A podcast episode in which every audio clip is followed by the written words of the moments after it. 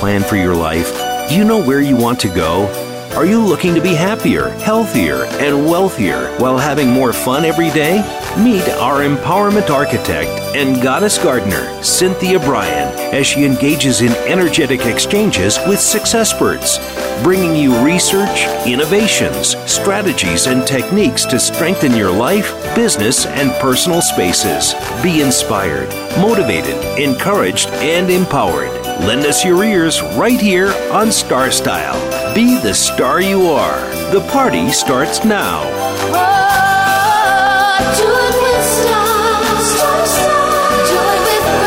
it is Star Style time. Yes, we want you to do it with style and Star Style. Hello, everyone, and welcome to Star Style. Be the star you are. My name is Cynthia Brian, and we will be celebrating another special hour of power together today. So I'm thrilled that you have decided to join us. So welcome, all you power partners. We are coming to you live on the Voice America Network. This is, is the empowerment channel where we really strive to support positive, meaningful conversations, and just to help you be the star that you are, because we believe that you are the writer, the producer, the director, and of course, the star of your own movie.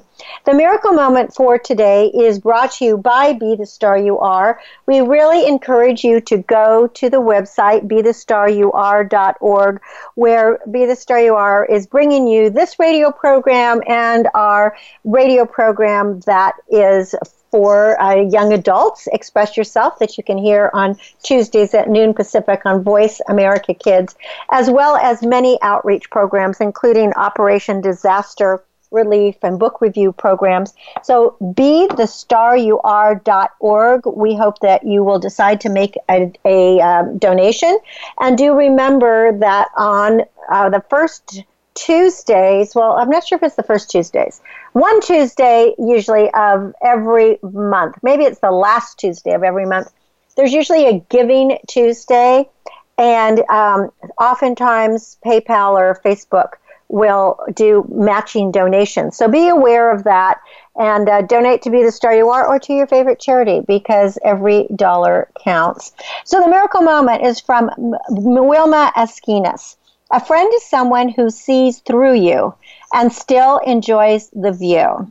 And I want to uh, say that I think that this brings to mind exactly what our show's about today. So I'm very excited about this show, because this is going to be an animal show. It is going to be all about our family of friends of other animals in different species, but we are all interdependent.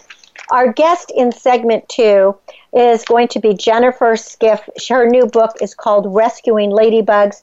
You might have read her book, The Divinity of Dogs and God Stories. She's an award-winning journalist. She's traveled around the world. She's a correspondent, or was a correspondent, for C N N, and she divides her time between Australia and Maine, and she's really about passionate about animals and their welfare. And you are going to really love the interview and these inspirational encounters with animals that have really changed the world. Uh, I'm, I'm going to also be talking about gratitude, because I think that's something that we just have to learn how to appreciate and count our blessings. So stay tuned for the The entire hour of power right here on Star Style. Be the star you are. So do you know what our ecosystem engineer is? Do you know what that particular animal is? I was reading National Geographic, and there's a, there was a wonderful, wonderful article that got me um, really wanting to look into it a little bit more. So um, so I wanted to bring this to you. It's about beavers. So if you close your eyes and picture a healthy stream, perhaps you're going to imagine this really crystal racing creek. Its course narrows enough that you can lean, leap across. It's just so pretty. It might be fit for Fly Fishing magazine, but that means it's missing one of the most crucial ingredients in a healthy watershed, and that is beavers. By felling trees and building dams, beavers, who are endowed with really sharp teeth, webbed feet, and rudder-like tails, they capture water to expand their aquatic domains. Now, when the European colonists arrived in North America, they found just puddles and puddles of as many as four hundred million beavers. And by the way, beavers are rodents.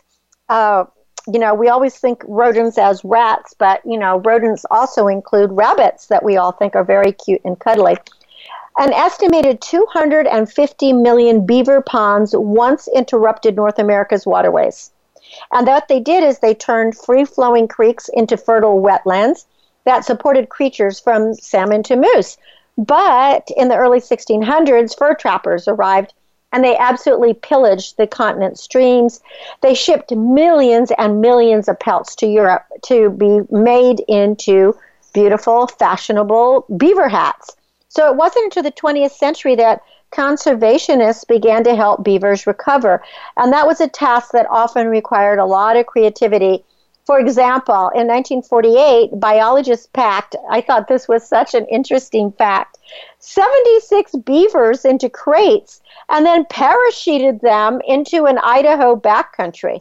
Now, seventy-five of those seventy-six survived, uh, which is really, really quite amazing. And these days, there are as many as fifteen million beavers that are swimming in North America's waterways. And so that's about one hundred fifty times increase in the species. Now, as beavers have rebounded, scientists have learned that beaver-built water features really help address our environmental problems, including drought, pollution, biodiversity loss, climate change, and other things. I mean, beavers are kind of magical. And we'll probably ask Jennifer about the beaver story from her book, Rescuing Ladybugs, when we get into our segment two. But let's just let's just discuss a few of the things that beavers do, because I think that beavers, you know, get a bad rap. First of all, they filter pollution. Every year, America's farmers use twenty million tons of synthetic fertilizers. Now, obviously, not all farmers are doing that. On our farm, we, we use everything is organic. But in a lot of farms, they're still using synthetic fertilizers because they want bigger crops, bigger fruit, because that's what the public is demanding. Now, when those chemicals reach the sea, they breed low oxygen, which is like a dead zone. And it, so what happens, it makes a dead zone devoid of uh, marine life. And then by trapping runoff water near its source and encouraging bacteria that convert nitrates to a harmless gas, what beaver ponds do is they actually help avert those kind of disasters. Now, in Rhode Island alone, researchers discovered that beavers could cut agricultural pollution by, get this, up to forty-five percent, and that would keep the estuaries healthy. So beavers filter pollution. The next thing is they create wetlands. Wetlands are cradles of life, and in some arid regions, they support eighty percent of the species, despite covering just two percent of the landscape. Now, beavers whose dams broaden streams, they submerge meadows, and they raise water tables. They are the ultimate wetland engineers. So that's why we call them ecosystem engineers. Between nineteen forty-four and nineteen seventy-seven, Acadia National Park's wetlands doubled. And that was all the handiwork of beavers that were introduced into the park. So yay, beavers. They help adapt to climate change. Um, as the climate warms, more precip- precipitation falls as rain instead of as snow. And that runoff directs, uh, well, it actually is directed right into the ocean rather than gradually melting throughout the summer. So what happens is where there are beavers, by relocating beavers to headwaters on public lands, where their ponds can capture rainfall, it's going to keep the streams as uh, keep the streams fuller as our planet gets hotter, and we've definitely seen that. They also help with storing groundwater. The weight of beaver ponds forces water into the ground, and that recharges the aquifers that were depleted at a breakneck, uh, breakneck pace. In the Canadian Rockies, for example, scientists calculated that beaver ponds raised the water tables by half a foot. Now, that doesn't sound like a lot, six inches, but it really, really does. Some uh, researchers estimate that ponds hold up to ten times as much water below ground as above ground. So that's pretty cool, beaver stuff. And nobody really knows this stuff, right? They also can prevent floods. Now, most people really asso- associate beavers with flooding. They think that their ponds actually, you know, build up these catastrophic deluges by slowing and spreading and storing water. But the reality is just the opposite. They prevent those catastrophic deluges. In flood-prone England, researchers found that during rainstorms, we just had just a little bit of a glitch here at the studio, and no uh, worries. I just want to get back to how beavers prevent floods, because people really associate them with flooding, but actually their ponds help prevent uh, catastrophes because they slow down the water and they store the water. In flood-prone England, researchers found that during rainstorms, a complex of thirteen beaver dams reduced runoff by about thirty percent. So that's total proof that uh, architecture of beavers, they prevent widespread floods, even as it sub- might submerge local fields. Now, salmon, they sustain salmon because salmon are vital to the Northwest ecosystem and to Native American cultures, of course.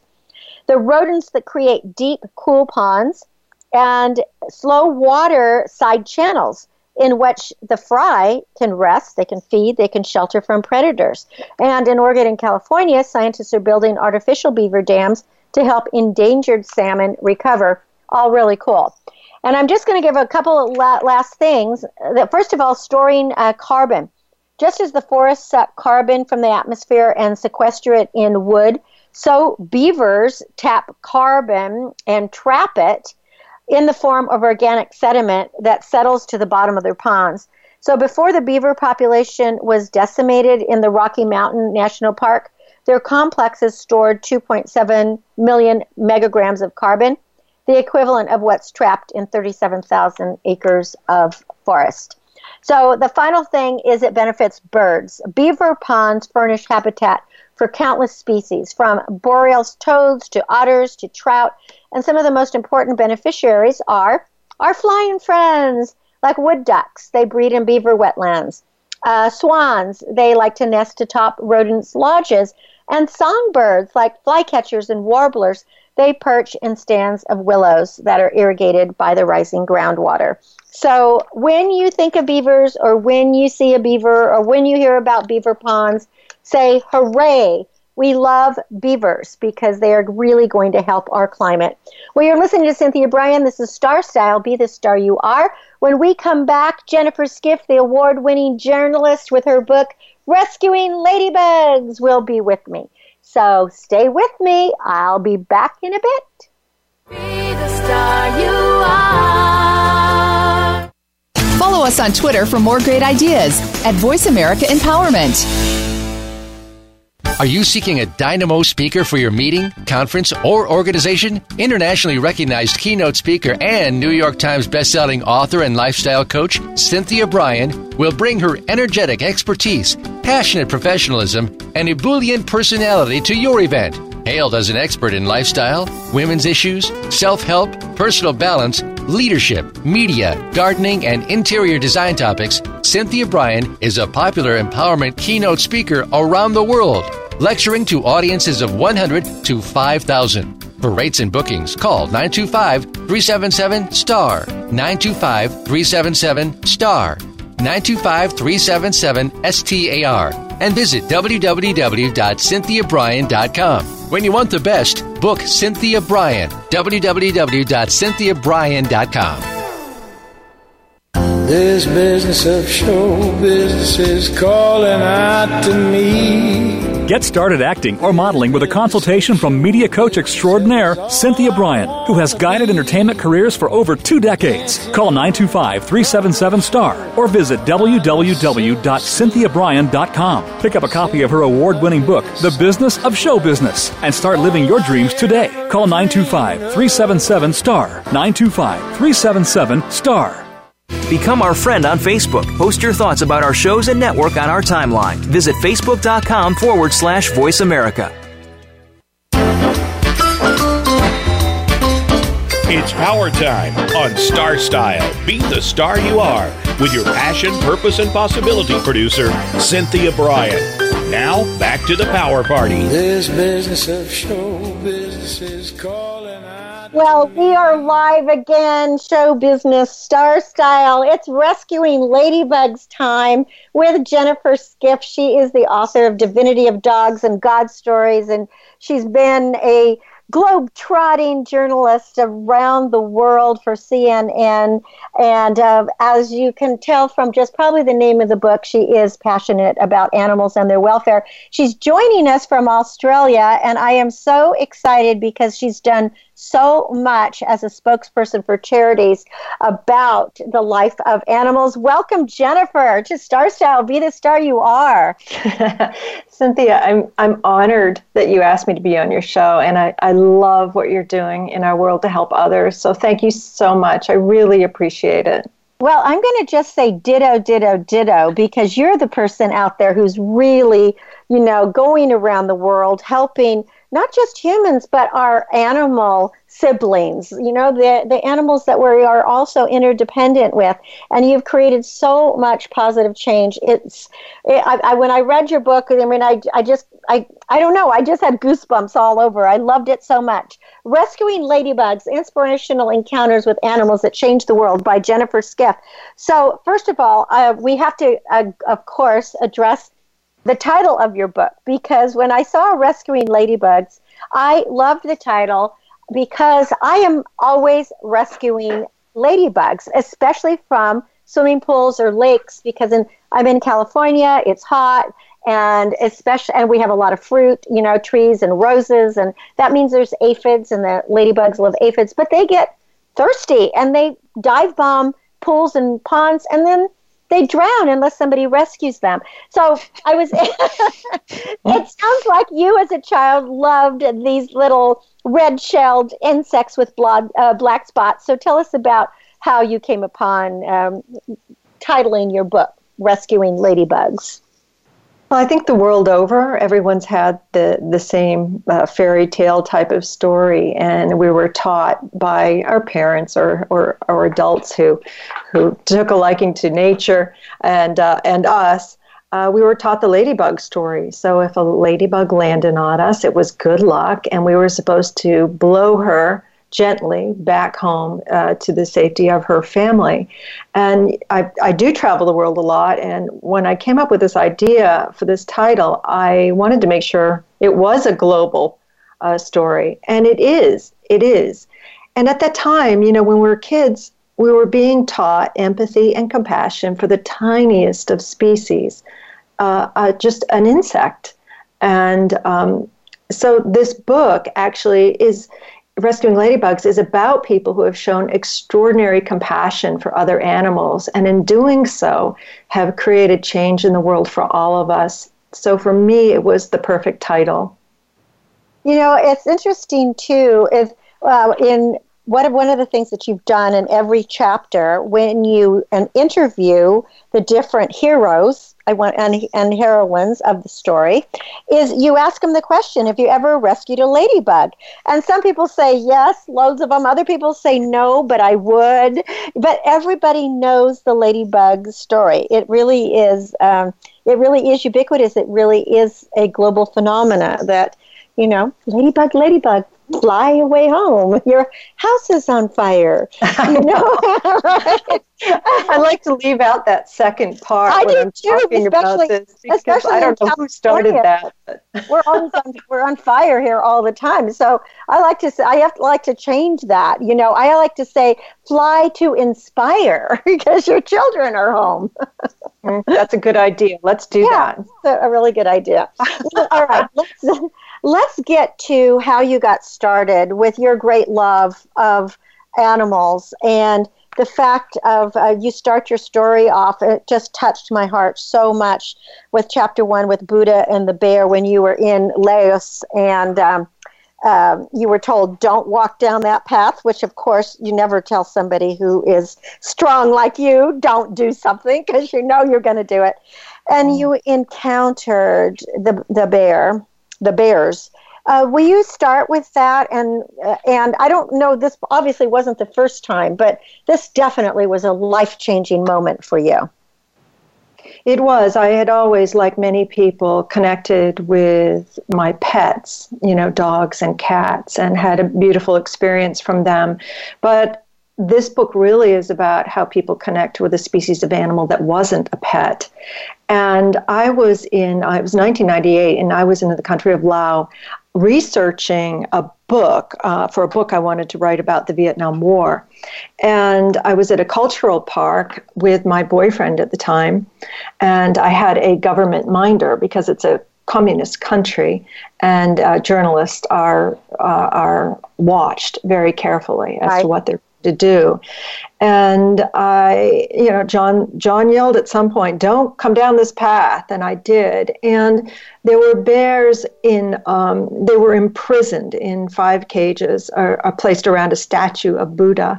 Just heartbreaking. And heartbreaking. You know, it, it was heartbreaking, heartbreaking. But, you know, we see these things, um, all the time in Asia, particularly when I'm traveling there. But it wasn't until, you know, I walked up to a bear and I just looked him in the eyes, and he had one paw in his mouth and he was crying, and there were tears, tears pouring out, out of his eyes. And at that moment, I, I truly connected and felt his physical suffering. It was hot and it was horrible, and his water was green and he couldn't even reach it, and it it was bad.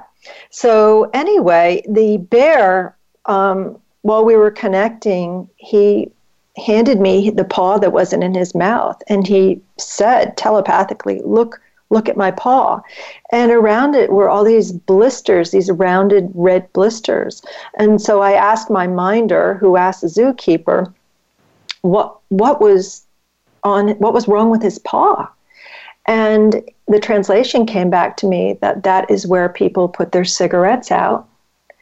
And in that moment, oh my God, I, you know, oh, that, I mean, I, I just, I just cringed when I read that. Mm, mm. Uh, well, John said to me, uh, uh, "There's nothing you can do about this. You can't save every animal in the world. Let's go." And I said to him, huh. "I can't. You can't leave. Not. I can't not do something about this. This has been presented to me. Mm-hmm. It's, you can you can look away, or you can understand that things are put in your path for a reason to help you grow spiritually." And, and that you- bear was there, put in your path so that you would do something. That's right. And um, however, having said that, you know, when you do um, set forth to make something right, you will find, and I've found this throughout my life, that there are an are, is an army of people waiting to help you. And that's exactly what happened. I worked with the communist government.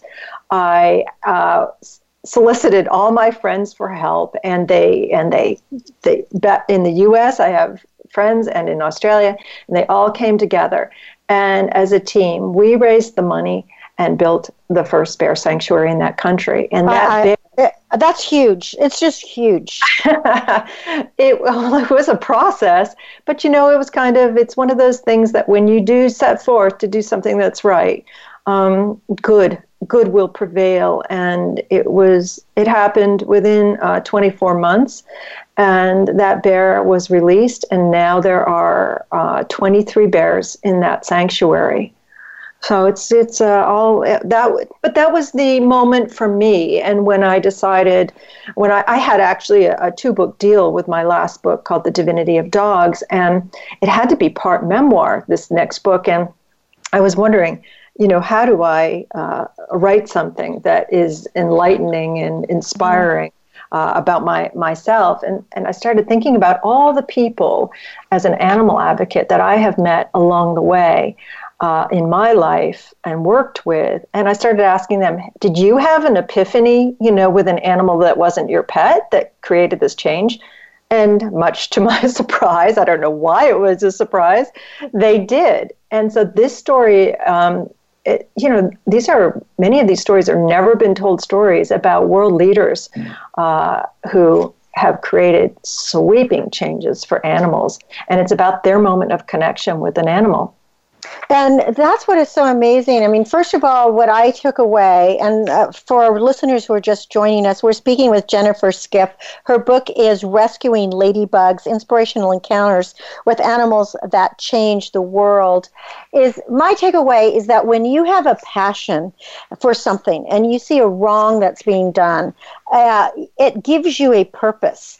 And when you're so passionate about something, you have your your wagon starts rolling, and other people will join you once you have a wagon rolling that is for a positive, um, purposeful event. And what could be more positive than making sure that animals, just because they're in the wild, uh, they're not, you know, they're not these zoo things that were just to be played with. That we have to have respect, and they deserve dignity and love and uh, good care. And this is what you did. But creating that sanctuary was just, it was monumental, and you did it so quickly with the help of all these people who stepped forward. I mean, it was, it's, I congratulate you. I was just like, bow to you and to all the people, Jennifer. I was so Thank impressed. You. Well, again, you said that you, um, the book has all these pioneers, basically, who really, really care.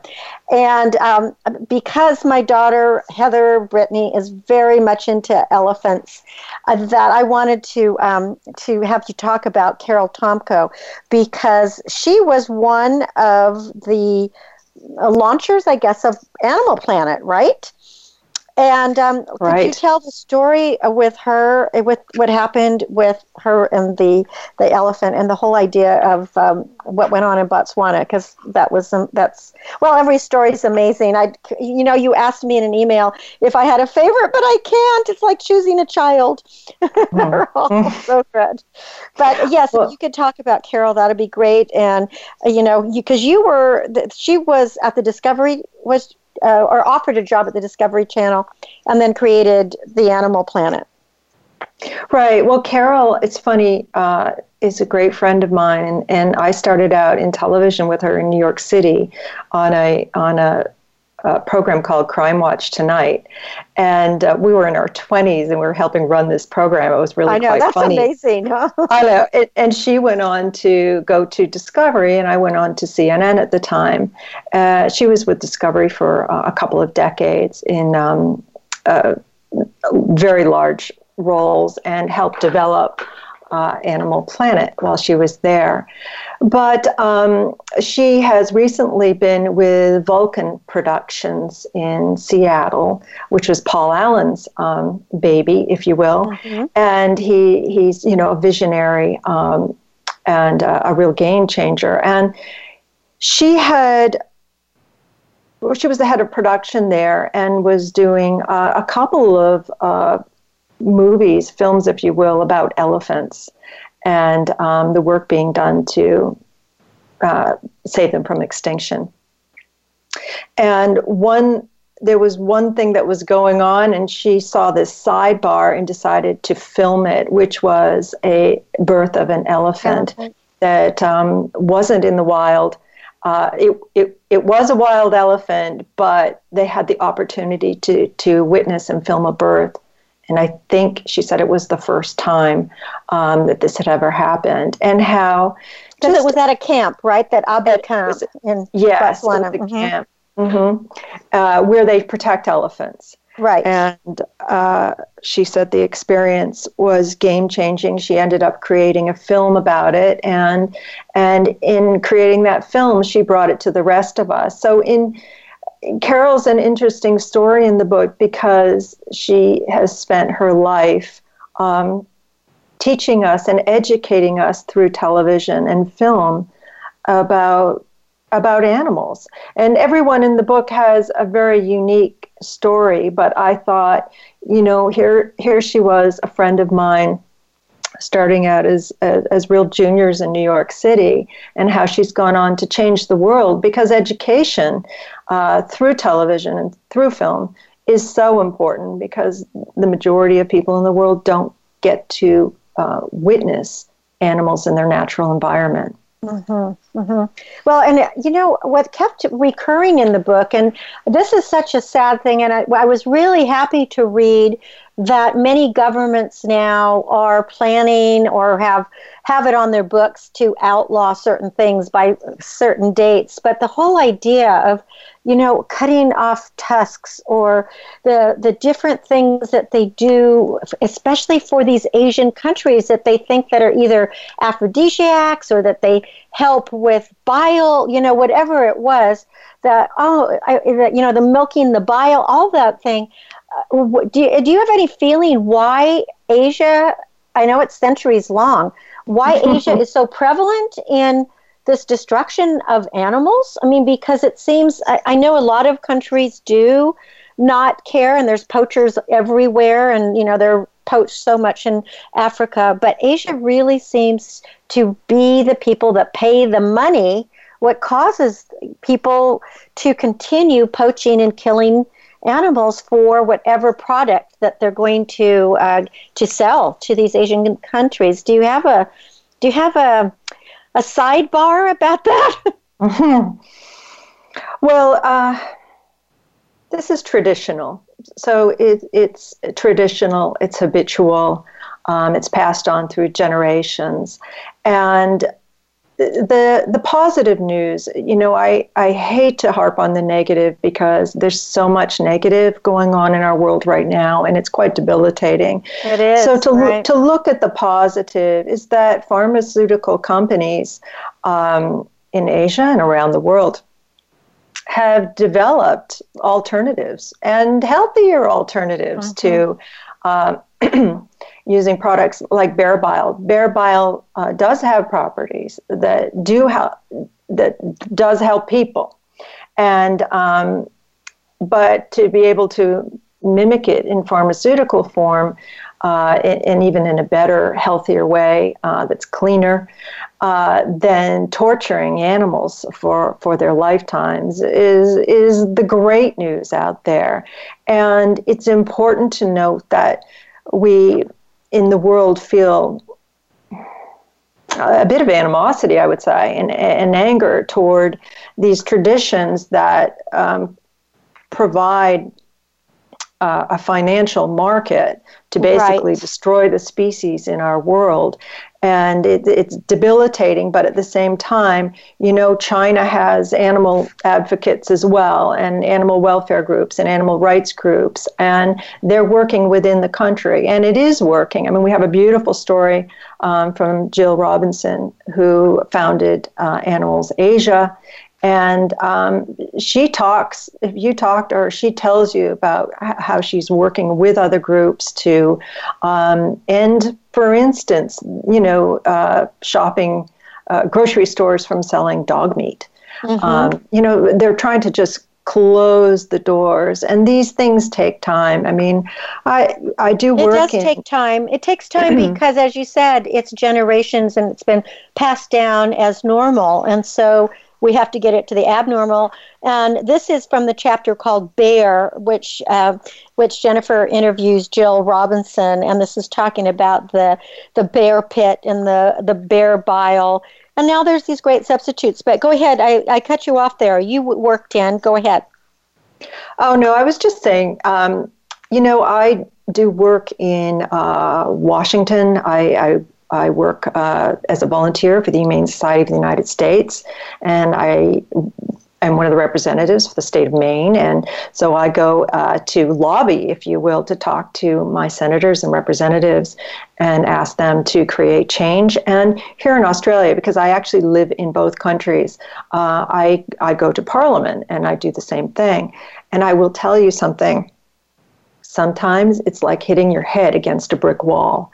Uh, the, to create change federally in the United States is extremely difficult, extremely difficult. It's such a process, and there's so many games that are played, and uh, so much, uh, you know, it's what, what will you do for me? It's so right. Frustrating. It's, it's a back scratching, right?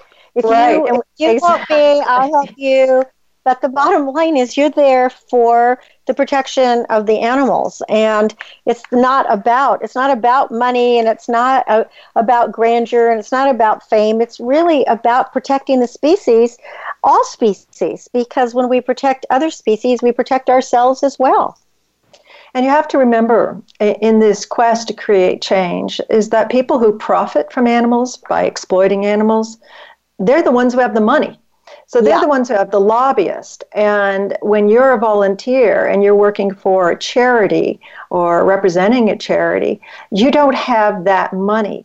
So it's up to all of us who really love animals to activate, to, to activate our compassion and understand that the odds are against us because it boils down to money in the end. Mm. And, um, And that's, you know, that's that's what this book's about. This book isn't, um, hopefully, a sad book. People say, yes, they shed tears, but they also laugh. And oh, no, it's a fabulous book. And the book, when she says this book, the book is called Rescuing Ladybugs. It's by Jennifer Skiff.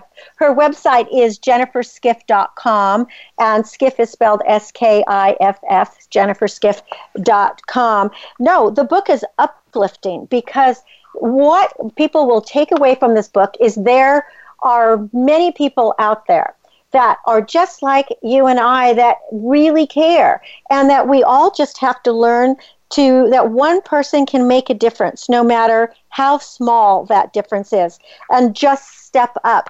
You have a story in there um, that I really r- loved that was Pigeon. The Wayne, is it a Passel? Was that how you say his last name? Is it Passel Pacelli. or pa- Pacelli? Pacelli. Okay, so you do pronounce the E like an Italian.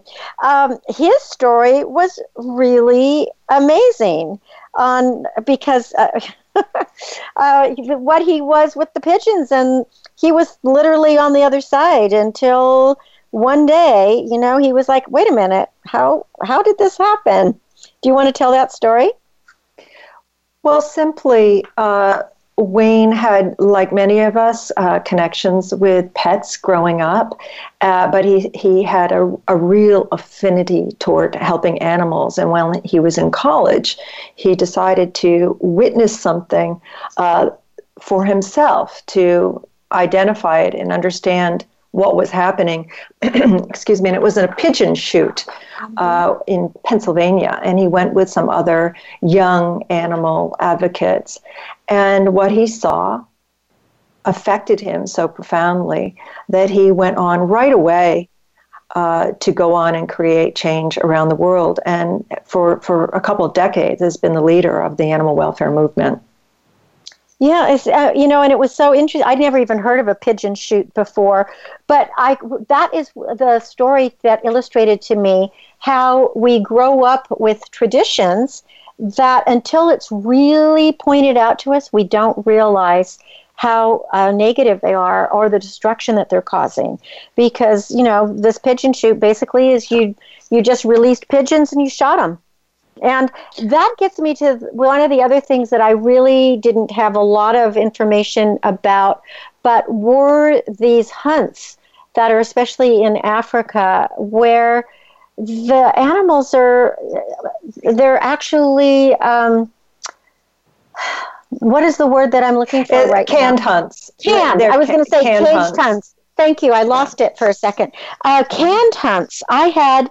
I, you know, I wonder, was that wonderful lion that was the friend of everybody that was shot by the dentist, was that part of a canned hunt? Do you know? That wasn't. It wasn't. That wasn't. Okay. No. Uh, but no. These canned hunts are, that is just horrific. It would. Ju- it, it just reminds in, me of Planet of the Apes or something. Well, that goes on in the United States as well. Yes. Yeah, it, it's not just in Africa. It goes on uh, in, in different parts of the world. And it, one of the reasons I, I felt very compelled knowing all about that and in the work that I do to try to prevent it, uh, I thought oh, so many people don't even know this is going on. And they don't even know that they're buying into it. When I they didn't go know that place. It was going on. I really felt when I read that, I actually thought, how how did I get to be my age? And I didn't know that there were canned There were these canned hunts. I didn't know that. Yeah. So I'm so glad you brought that out. My pleasure. My pleasure. I want to jump to, because um, we're running out of time, is I usually read books from the back to the front, which I, I like doing. But I, I read your acknowledgments immediately. And, of course, you're such a grateful person for all the blessings that you've had. But the amazing thing was is that the day you found out that you got this double book deal, you thought you were bit by a spider, and it turned out that you were bit by a tick, and you... you terribly got the debilitating Lyme disease. How are you doing, and how has it affected you? I mean, to think of all the all the places you travel all around the world, and right in your backyard in Maine, a tick takes you down. I mean, it's it's crazy. I know. Yeah, well, I mean, it's very un, it's very unfair because I always I I think it's kind of funny because uh, all the all the people who who love the outdoors and nature are the ones who are getting these tick bites and going you know, down I've from had four, Lyme disease. I've had four in the last two years, and I had to have surgery for two of them because I got bit on the neck right near the artery, and it went so deep that they couldn't get the tick out. So I had to ha- I had to go in the hospital for a tick bite. And, you know, your face swells up and all that. Fortunately, it didn't, I didn't have Lyme disease, but you did get Lyme disease, and that is so debilitating. And so, yeah, it is, it's very ironic, isn't it? You, we love animals, and then it's, it's these tiny, like, tiny little insects, not the ladybug, mind you, but the tick that gets you. How are you doing?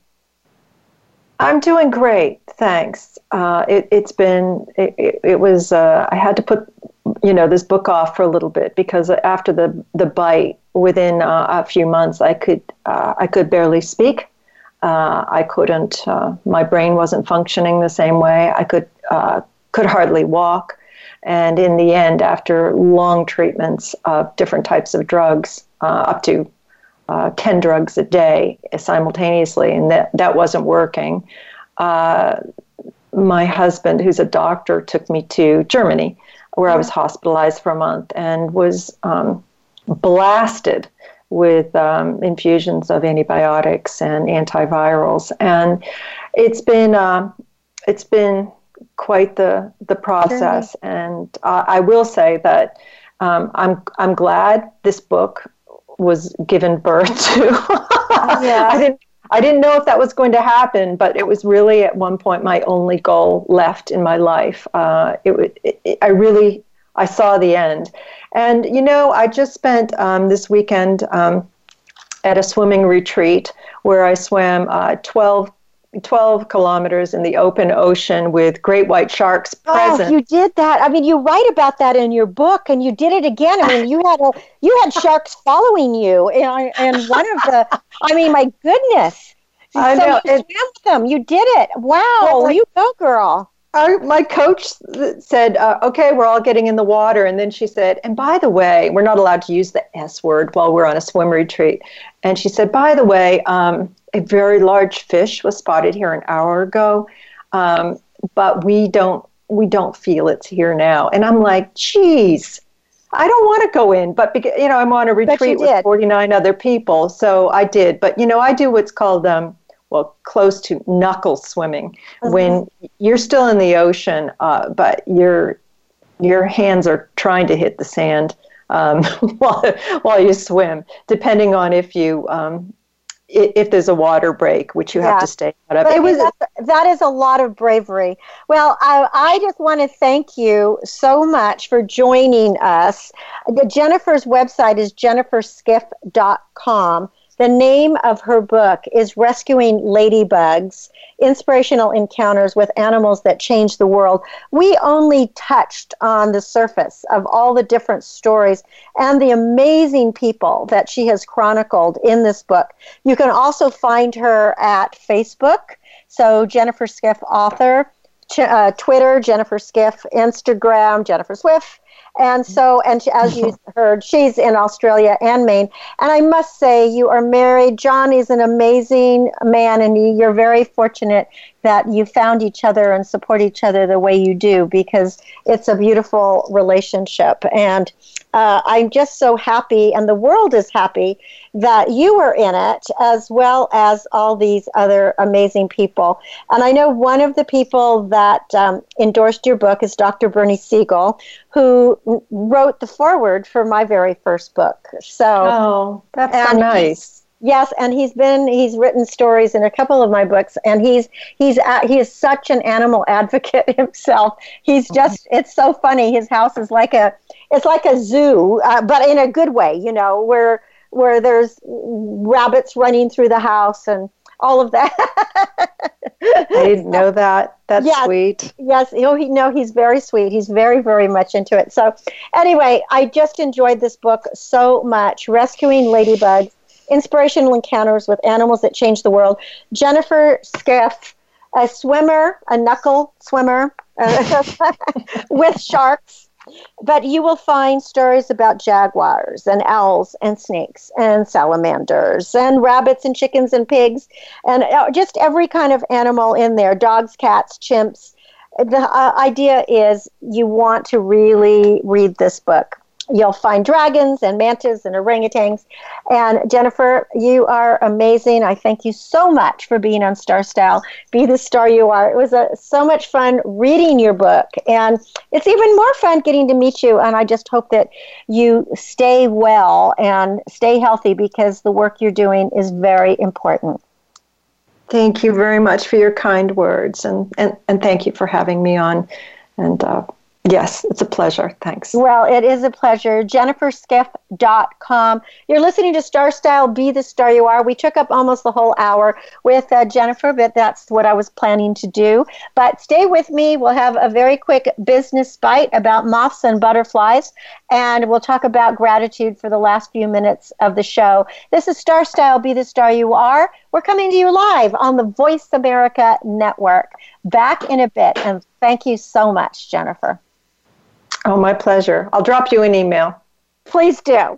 Okay. Thanks a lot. I love Thanks. That. Be the star you are. The star you. Change your world. Change your life. voice america empowerment dot com. Business Bites. Here's Cynthia Brian. Well, normally I would call this a business bite, but today I'm calling it an animal bite. So what's the difference between moths and butterflies in evolutionary terms? Well, it's like not night and day, literally.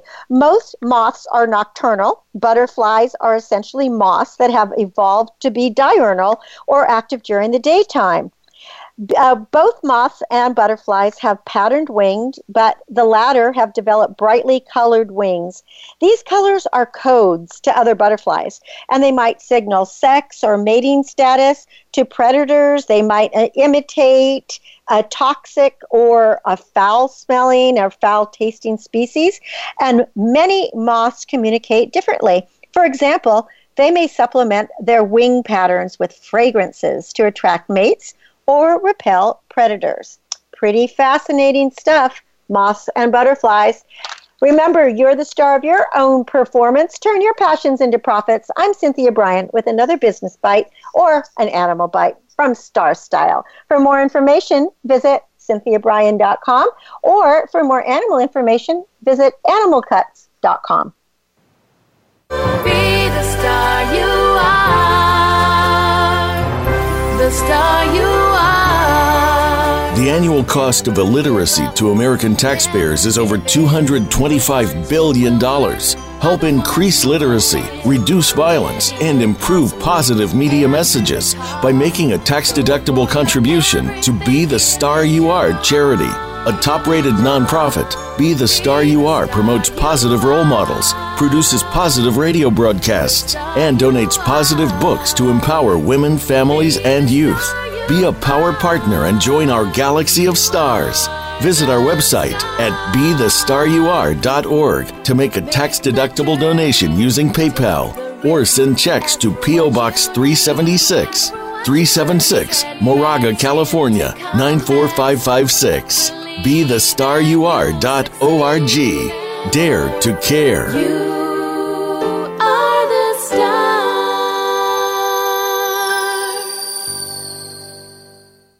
Follow us on Twitter for more great ideas at Voice America Empowerment.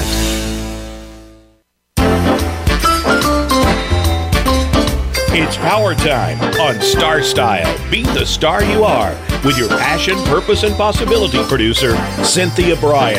Now, back to the power party. This business of show business. Well, we only have a few minutes here on our power party on Star Style, Be the Star You Are, and I'm Cynthia Brian. But I really I want to encourage everyone to appreciate your blessings, be ready to feel grateful, and, you know, just make a list of all the things that you are grateful for and use your senses every day. You know, look, touch, smell, listen, taste, and slow down and just appreciate your surroundings and all the little things that you have. Also, I want to give a few um, things to watch out for if you are in an area where the weather is cool. You, some things that you may want to uh, watch are if there are ice melting products like rock salt or de-icing chemicals. And for your pets, this could be dangerous and uh, hazardous, could bo- have them um, have some irritation. So spritz your dog's feet, and if they ingest anything, um, you want to make sure that you call your vet. Keep in mind that antifreeze is deadly for humans and for pets. So if there's any spills or leaks, immediately clean them up because it might smell good, and you don't want any of your pets to be licking any of that. And then keep your pets protected for both heat and uh, cold weather. When it's hot, make sure they have plenty of shade and water. In uh, Jennifer's book, Rescuing Ladybugs, so many of the animals that she or her friends helped rescue were in in cages or places where they had no food, no water, no shelter, like she uh, porcupines and And, um, and well, the different animals. You'll just have to read the book. So make sure to keep your pets protected from cold or heat. And then always give them a little extra food during any winter months because calories are burned just trying to maintain body heat. Uh, if it's cold out, frostbite risk areas are your pet's ears, nose, tip of the tail. And initially the skin can turn red and then it can become gray. So if you want to treat the frostbite, give your pet uh, a warm bath or wrap them up in warm towel, you know, toys. Homemade meals for your pet can be healthy and cost effective as long as you know what the ingredients are and that you make sure that you you are acting in the pet's best interest. So those are just a few pet things. And I wanted to say one last thing about the book. If you were a fan of Flipper, uh, she has a wonderful story in there about Flipper and how it was filmed for T V and about the dolphin Kathy. And it'll it broke my heart to find out how Kathy ended her life. So don't participate in these activities that you have to pay to see these animals because they're probably not cared for properly. Well, thank you so much for being great listeners and allowing me into your life every Wednesday from four to five p.m. Pacific. Make sure you're always tuned to Voice America. We have wonderful hosts and run- wonderful shows. And Express Yourself Teen Radio is on Tuesdays at noon Pacific. For more information about anything I'm doing, please visit cynthia brian dot com, or to get any of my books, cynthia brian dot com forward slash online hyphen store. You can just find it at the website, or just go to be the star you are dot org because the money does benefit the charity. My aim is always to encourage, inspire, inform, amuse, and motivate. So see beyond your physical being and know you are already the star you dreamed of becoming. Cherish the past, dream of the future, and celebrate every moment of your life.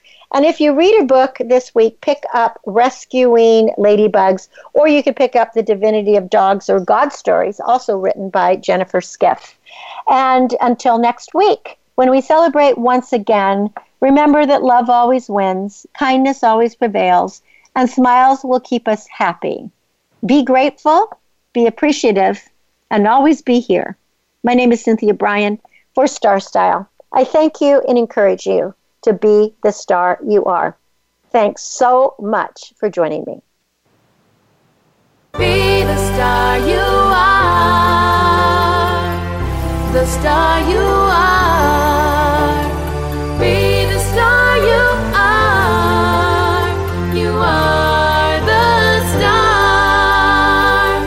been a pleasure bringing you our life-changing program, Star Style, Be The Star You Are. We have you on our radar, as it's our goal to inspire, inform, entertain, and motivate you to be the star you were born to be. For more information, visit star style radio dot com. And to make a donation to the charity, go to be the star you are dot org. Ignite the flame that burns brightly within. Take charge of your life and coach yourself to success with our dynamic host and empowerment architect, Cynthia Brian, every Wednesday at four p.m. Pacific Time, seven p.m. Eastern Time, right here on the Voice America Empowerment Channel for another serving of champagne for the spirit and a power boost to live with star style. Until we celebrate together next week, be the star you are.